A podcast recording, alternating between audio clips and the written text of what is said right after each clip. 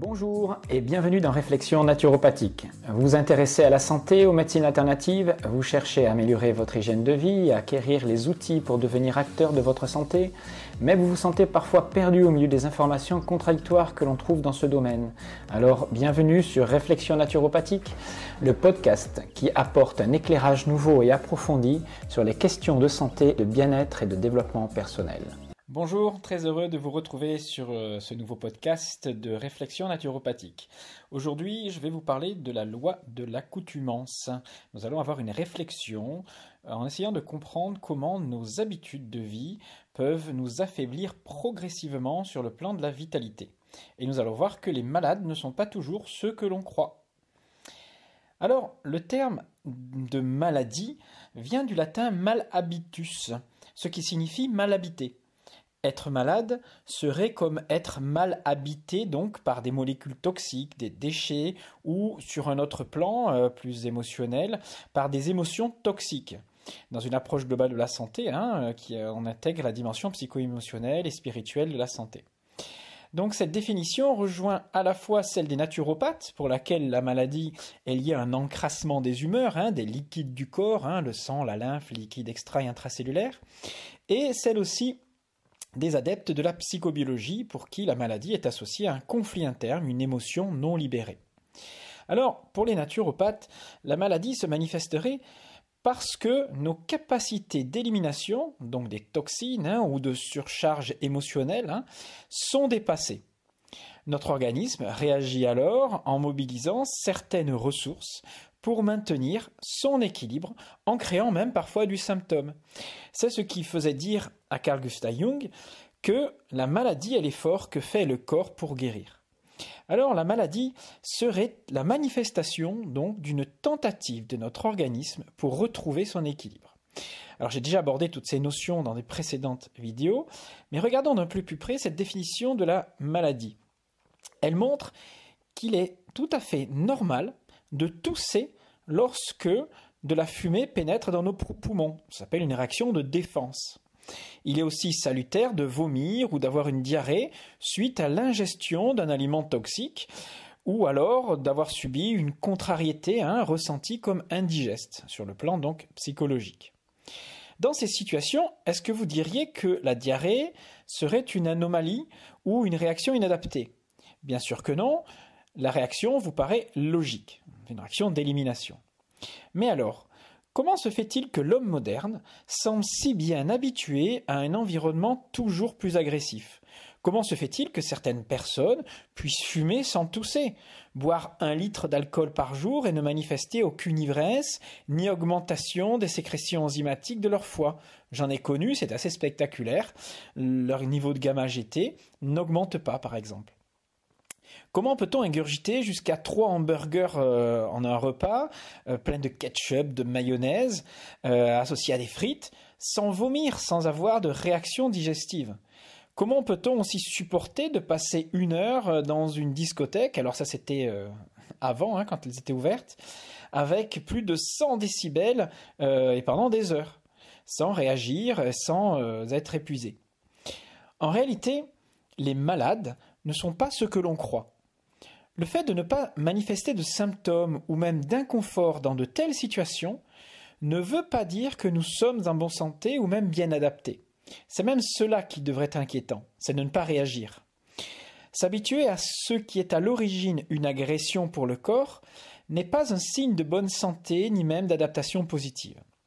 Alors il est vrai que qu'avec le temps et l'accumulation progressive de petites habitudes toxiques, Hein, euh, qui viennent progressivement s'accumuler tout au long de notre vie, nous noyons nos instincts vitaux et nous diminuons ainsi nos capacités réactionnelles et donc nous perdons ainsi de l'énergie vitale, une capacité à réagir face à un environnement agressif.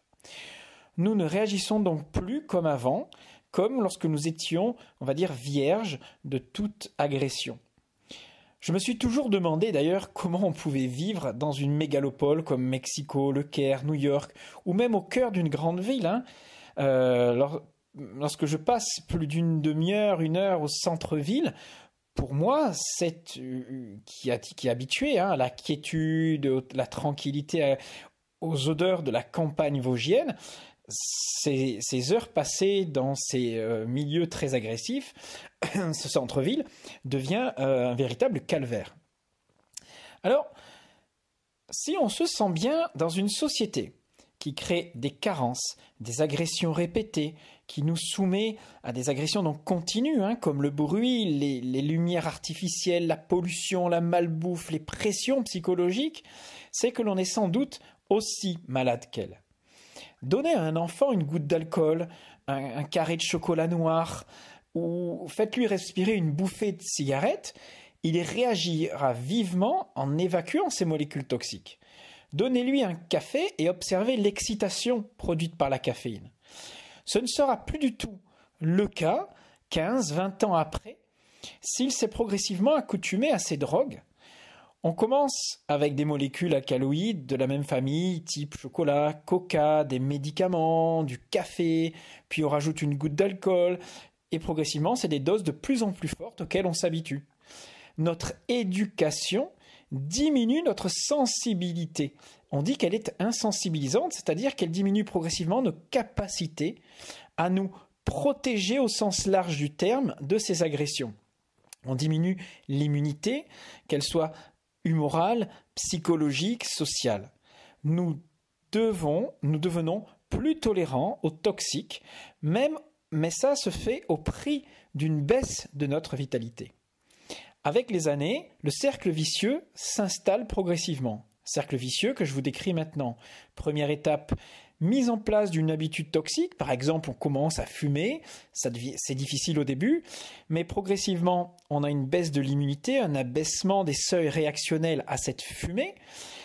cet abaissement de notre immunité crée une plus grande tolérance aux toxiques, donc aux éléments toxiques de la cigarette, et on a une illusion de santé et une chronicisation s'installe. C'est-à-dire que par exemple, les cils vibratiles qui tapissent les muqueuses respiratoires perdent de leur motilité, le réflexe d'éjection diminue, et donc nous tolérons de plus en plus de fumée au sein de nos poumons sans qu'ils soient rejetés.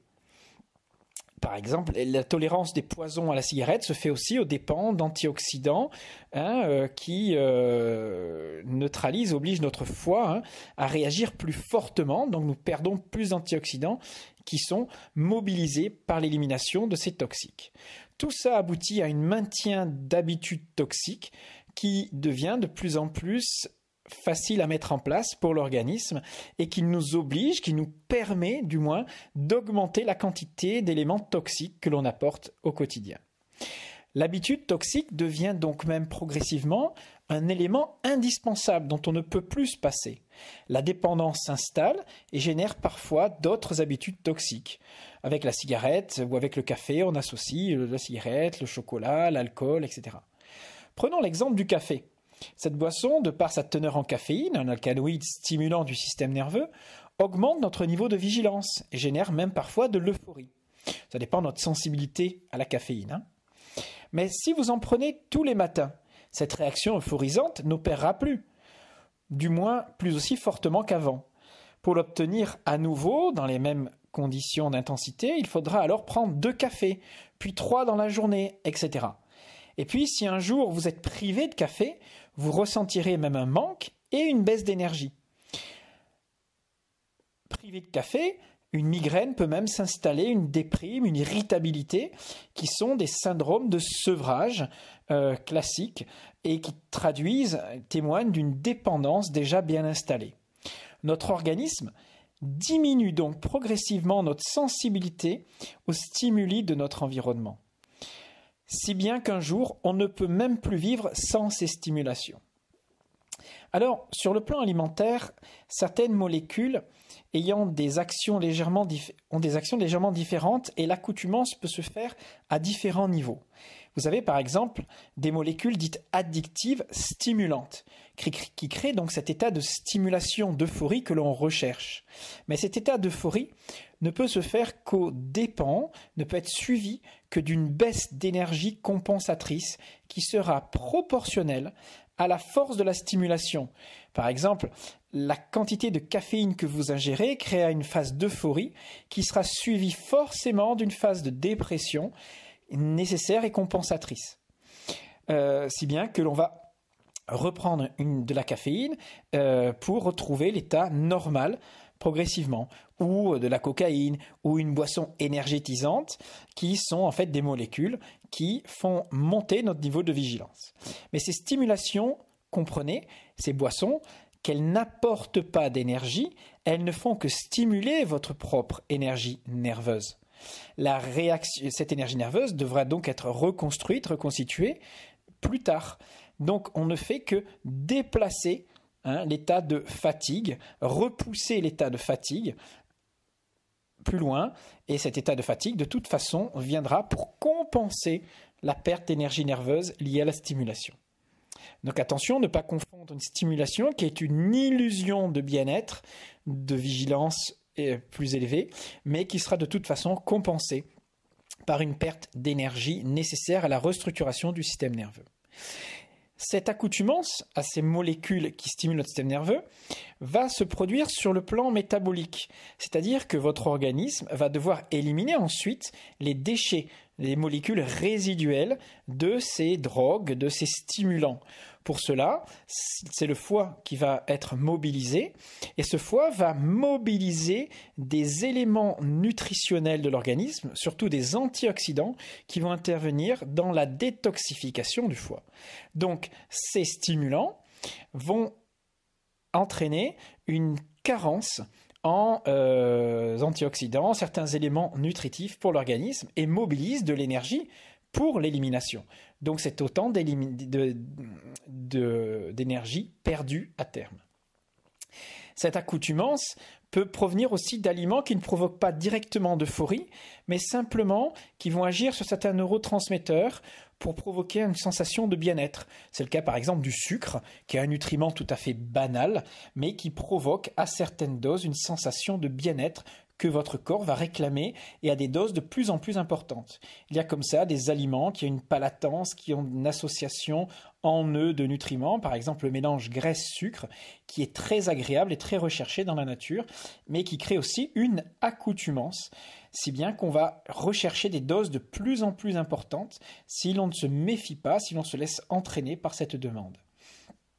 L'accoutumance à la peut exister aussi à la quantité de nourriture. Notre corps est capable de s'adapter, d'augmenter la taille de l'estomac, des sécrétions digestives, du foie, pour tolérer des quantités de plus en plus importantes de nourriture qui vont être une demande nécessaire ensuite par l'organisme. Mais attention, plus la quantité de nourriture apportée est importante, plus l'énergie nécessaire à cette digestion sera importante, et donc vous perdez encore là de l'énergie nerveuse qui ne sera pas disponible pour les autres fonctions de l'organisme. C'est comme cela que progressivement notre corps apprend à tolérer plus de molécules toxiques, mais aussi plus de bruit, plus de pollution, plus de harcèlement moral ou de pression au travail. Mettez un vrai citadin au milieu d'une campagne silencieuse, c'est l'angoisse. Nous en sommes arrivés à tolérer l'intolérable et à ne plus supporter ce qui est le plus naturel ou du moins la norme physiologique, du moins la norme de nos ancêtres. Seulement, n'oublions pas que cette insensibilisation se fait aux dépens d'une perte d'énergie nerveuse. Lorsque vous habitez par exemple près d'une gare, au bout de quelques jours, vous n'entendez plus les trains passer. Votre cerveau a fait son travail d'isolation sonore. Mais ce travail a un coût. Tout cela, répété sans cesse, est épuisant et contribue à une baisse de notre vitalité à terme. Revoyons donc notre définition de la santé. Les plus malades d'entre nous ne sont pas ceux qui ne réagissent plus aux habitudes de vie toxiques, aux agressions de leur environnement. L'absence de symptômes ne veut pas dire que vous êtes en bonne santé. Au contraire, la santé, c'est être capable de mobiliser ses ressources pour éviter de faire subir à l'organisme des agressions destructrices dans le temps. Du moins, de faire que ces habitudes destructrices, ou du moins qui entraînent une perte d'énergie, se chronicisent il vaut mieux une bonne réaction aiguë, courte, intense, qu'une faible réponse chronique et qui dure dans le temps. Pour cela, la rééducation à la vie saine imposera des changements d'habitude et des désaccoutumances qui nécessitent souvent une grande motivation. Mais quoi de plus motivant qu'un retour à la santé à l'état de santé réel? Voilà ce petit mot que j'avais à vous dire sur la loi de l'accoutumance. Mais faites très attention aux petits détails de votre vie qui créent des accoutumances régulières.